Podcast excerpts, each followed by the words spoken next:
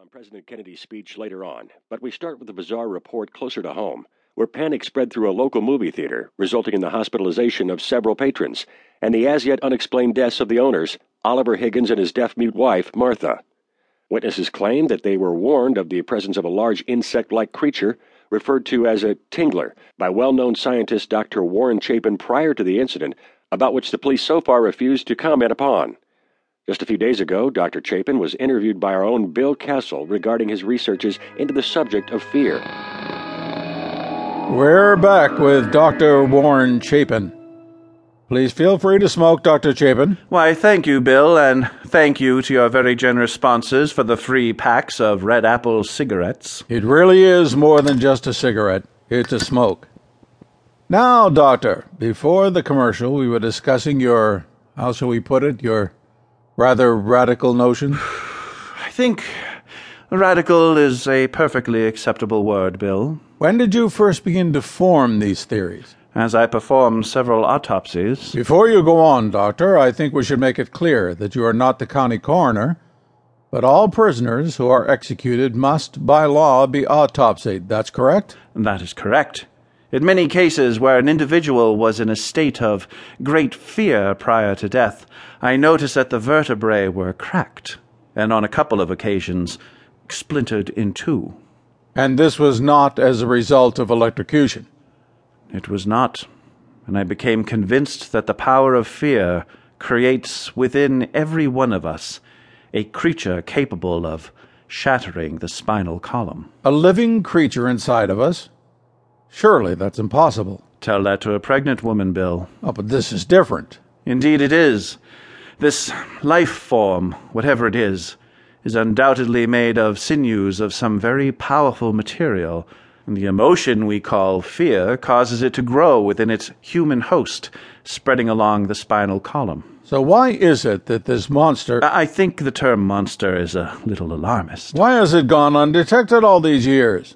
You yourself have never seen one. It is my belief that an audible expression of fear, say, a scream, de energizes it, possibly even dissolves it, kills it. So its existence might never be proven. That's a possibility.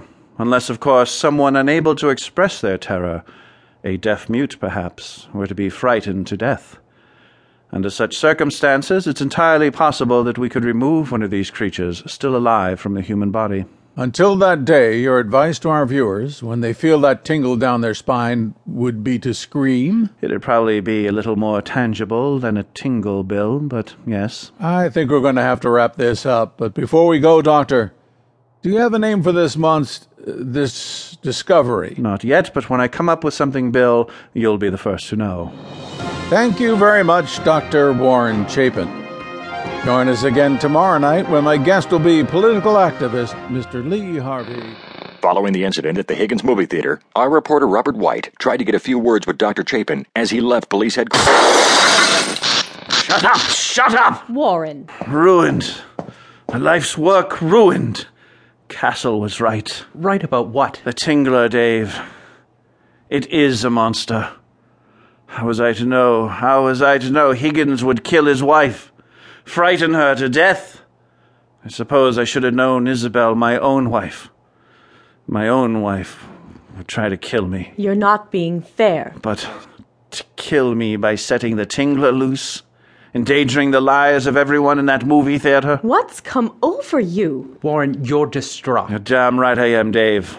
The lives lost in pursuit of trying to understand that monster. I just. I doubt my own purpose now. I feel directionless. Lost. You want a direction, Warren? Fine. What's this? Something you two both missed. Lucy, that's impossible.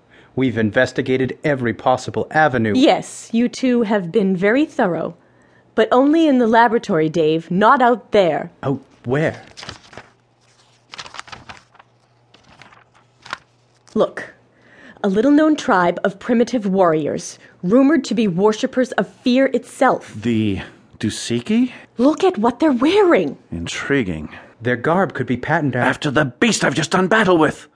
The similarity is unmistakable. To think that without ever laying hands on a test tube or an x ray, a tribe of